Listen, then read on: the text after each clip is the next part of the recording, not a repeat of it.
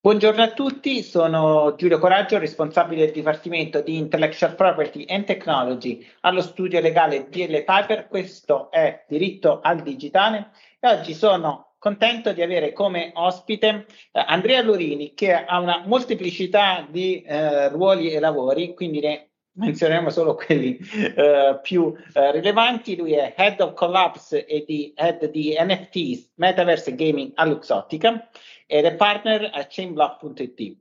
Uh, grazie mille Andrea di aver accettato il nostro invito per uh, parlare di, di, quello che è sulla bocca di tutti. Uh, eh, MNFT e metaverso sembravano che gli NFT fossero una bolla speculativa. Ora questo argomento è stato decisamente affrancato e, e ora tutti si aspettano di capire come andrà, uh, come, dove andremo, se vale la pena investire sugli NFT, se vale la pena uh, lavorare sul metaverso. Uh, abbiamo lavorato noi su tanti, tanti brand, principalmente del lusso e della moda, su progetti nell'NFT e nel metaverso.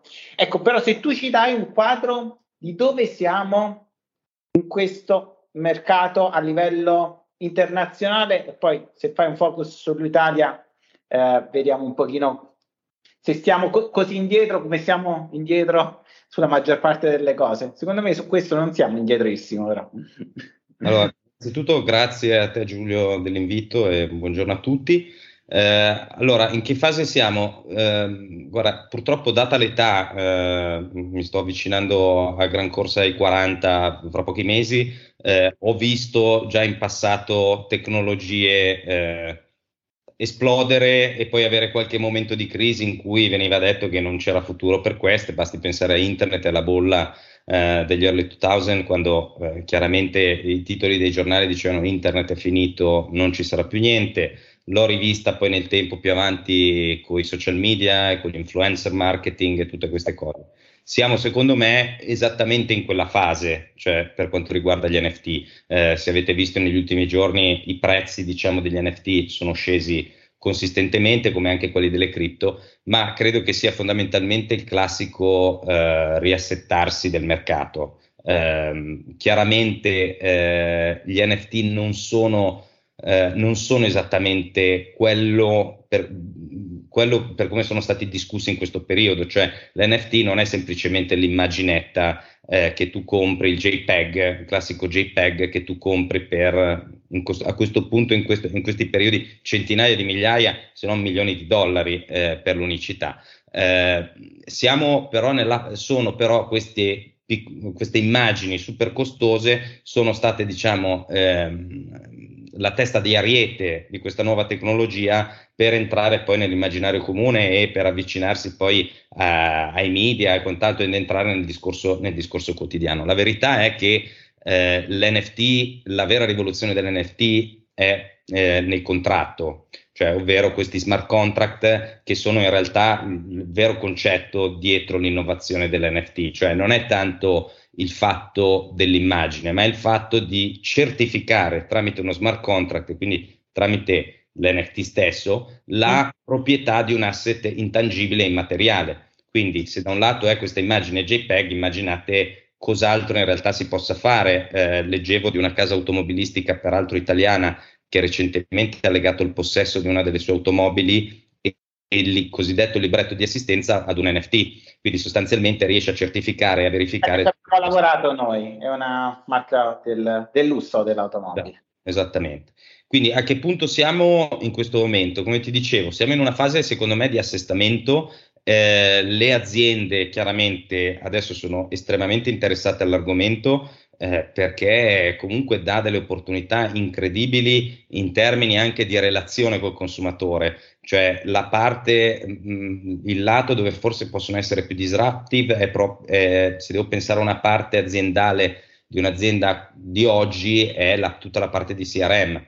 Tutta questa parte di CRM eh, potrebbe essere gestita egregiamente attraverso la blockchain e attraverso gli NFT, ma anche il, quindi la relazione con la community Faccio un esempio, io, pot- io eh, ho un brand d'abbigliamento, eh, voglio, eh, voglio avvicinare ancora di più i miei consumatori più fedeli, più leali, posso creare degli NFT e, solo, e, e, dare la possibilità solo a chi detiene quell'NFT di comprare determinati prodotti in, eh, in edizione limitata o quant'altro. O ti faccio un altro esempio, sono un giovane artista emergente, un giovane cantante, fino a ieri ero obbligato ad andare dalla major discografica che copriva i miei costi di produzione del disco, eh, copriva i costi di promozione dello stesso disco, de- dei primi concerti e quant'altro, immagina con gli NFT cosa si potrebbe fare, cioè io sono artista, potrei dire eh, comprate il mio NFT, finanziate il mio primo album e io dentro al contratto dell'NFT metterò il 10% di quello che io guadagnerò con le royalty di quell'album.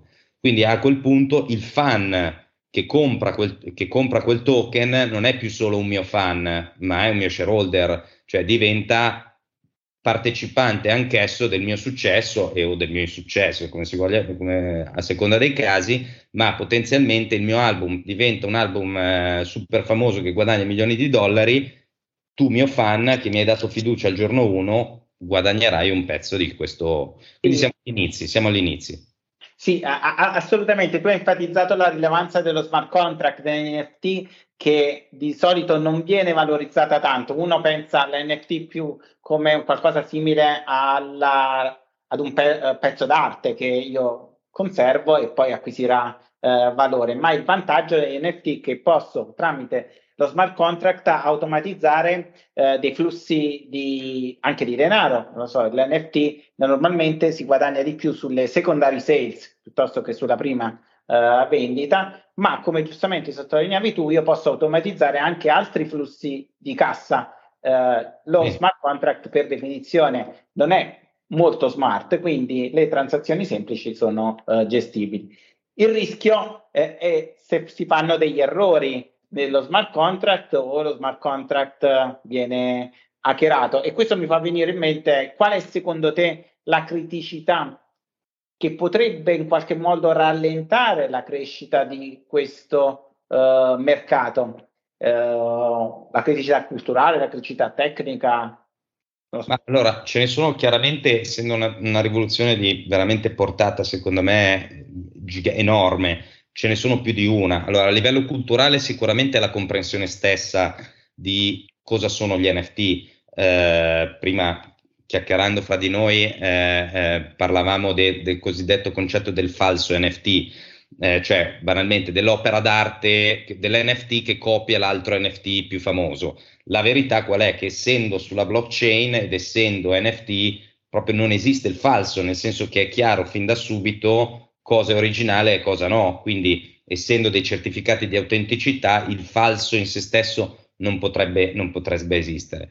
Altra criticità che vedo io e che si sta riproponendo eh, abbastanza recente, proprio delle ultime ore, una grossa polemica su uno dei progetti più famosi, quello di Azuki, eh, in quanto è emerso che fa- uno dei founder sostanzialmente eh, aveva partecipato a, a, dei progetti precedenti che erano finiti con un cosiddetto rug pull. Rug pull significa che è un progetto che era poco chiaro, con delle componenti un po' cupe, poco oneste, mettiamola così, e quindi adesso è emersa questa grande backlash per questo progetto, probabilmente ci si aspetta delle quotazioni eh, in discesa. Eh, cioè, come in tutti i mercati, i casi famosi di eh, bad representation sono un grosso problema.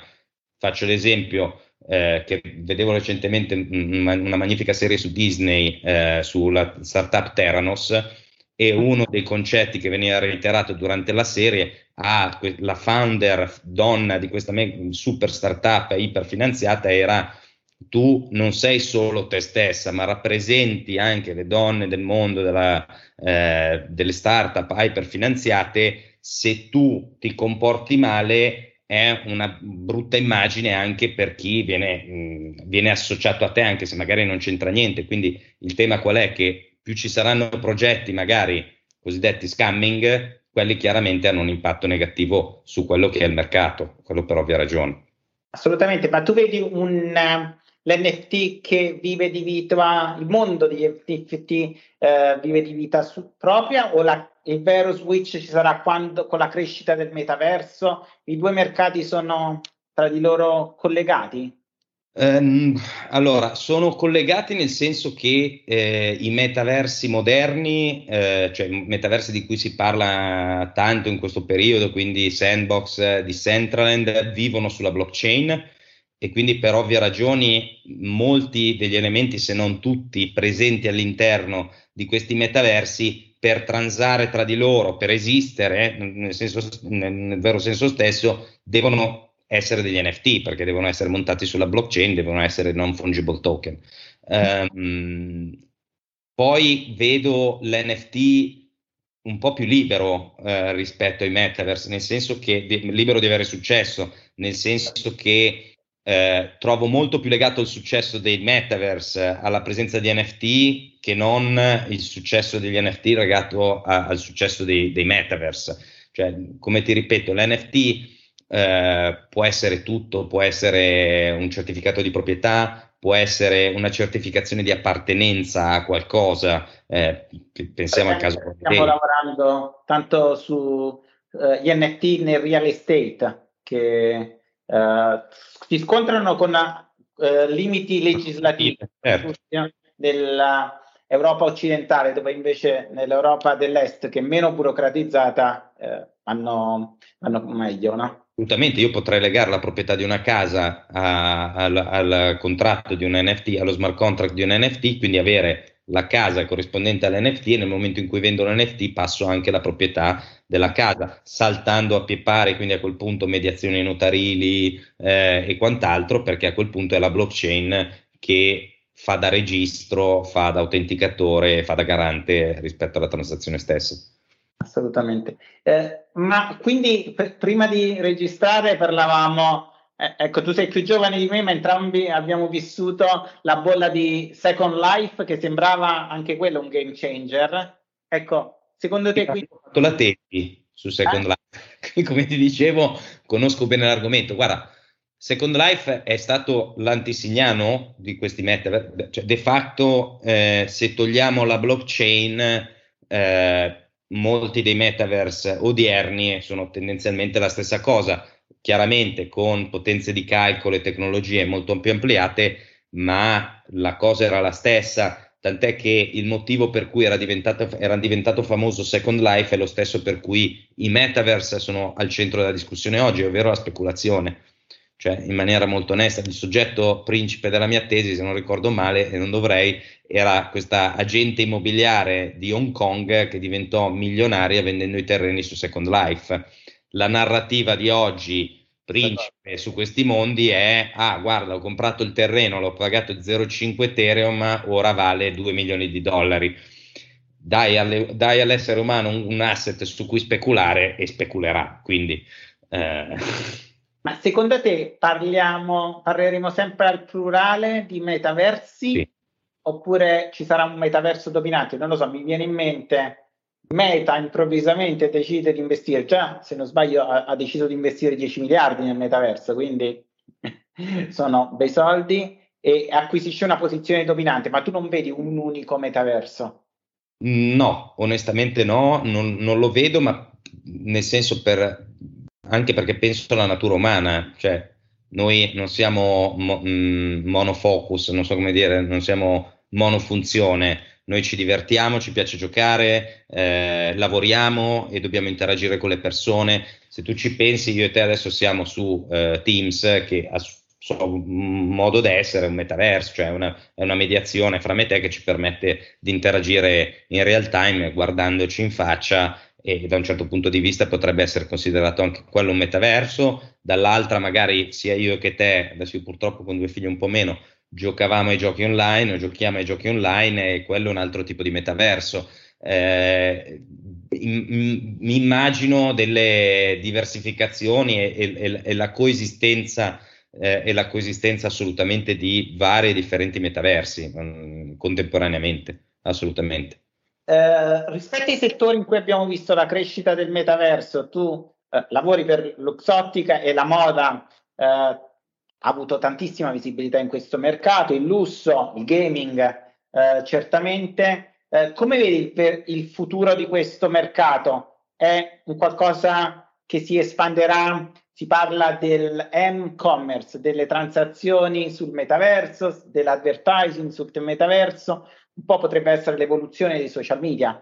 Uh, come lo vedi i prossimi anni? Guarda, eh, eh, credo che tu abbia abbastanza centrato il punto con l'evoluzione dei social media, cioè come il, il social media, Instagram o Facebook qualche anno fa erano la piazza virtuale dove ci si incontra, no, forse Twitter diciamo che è quello più adatto a, a, a rappresentare il, il, giusto esempio. Eh, I metaversi, la loro funzione credo che sarà proprio quella. Eh, poi starà ai vari brand capire come ehm, fare leverage su questa nuova tecnologia, questi nuovi mondi, per, a mio parere, innanzitutto comunicare e migliorare il, il, il loro rapporto con i consumatori.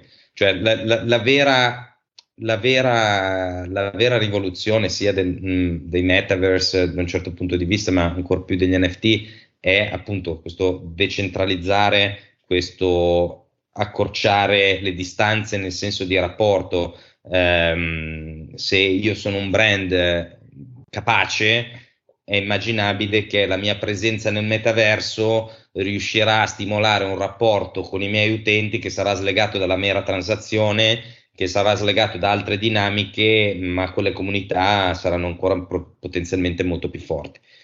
Starà ai vari brand e ai vari settori. Per quanto riguarda gli NFT, molto onestamente io credo che sia una disruption uh, su tutti i market, cioè la vedo veramente più, più, penso, più passa il tempo e poi ovviamente essendo un, un argomento molto presente nella mia testa, devo dire che vedo enormi possibilità in più settori di veramente portare dei cambiamenti incredibili. No, no, infatti è, assolutamente ha delle criticità anche legali eh, notevoli. Eh, secondo me una cosa che discutevo con un cliente eh, qualche settimana fa era non è una scelta non entrare nel non utilizzare gli NFT o eh, entrare nel metaverso perché altrimenti lo fanno i tuoi concorrenti e quindi o cominciano a copiare quello, eh, i tuoi prodotti in, con questa tecnologia o perdi un vantaggio competitivo. Ecco, non è un'opzione r- aspettare, secondo me, anche con l'evoluzione di un mercato che sta cambiando velocemente, no? Guarda, sicuramente non è un'opzione capirlo, nel senso questo mercato e studiarlo, quello non è assolutamente un'opzione. Poi eh, sai, poi veramente adesso par- parlando di moda e, e, magari consumer goods più in, que- in, questo, in, questo, orizzonte, chiaramente hai perfettamente ragione, ma perché sono, sono, settori in cui la comunicazione deve essere sempre costante, deve essere sempre all'ultimo, eh, all'ultima moda, eh, nel senso devi, devi sempre essere quello eh, che, che, che, che, racconta cose nuove, che fa cose nuove, un po' stravolgenti. Quindi assolutamente altri settori, magari non me ne sono ancora venuti in mente, però magari ci saranno dei settori dove uno è importante che studi, è importante che capisca, ma magari come azienda non ha la necessità di dover per forza eh, fare degli stand comunicativi. Magari quello che ci sarà, e, e qualcosina diciamo che l'abbiamo già vista,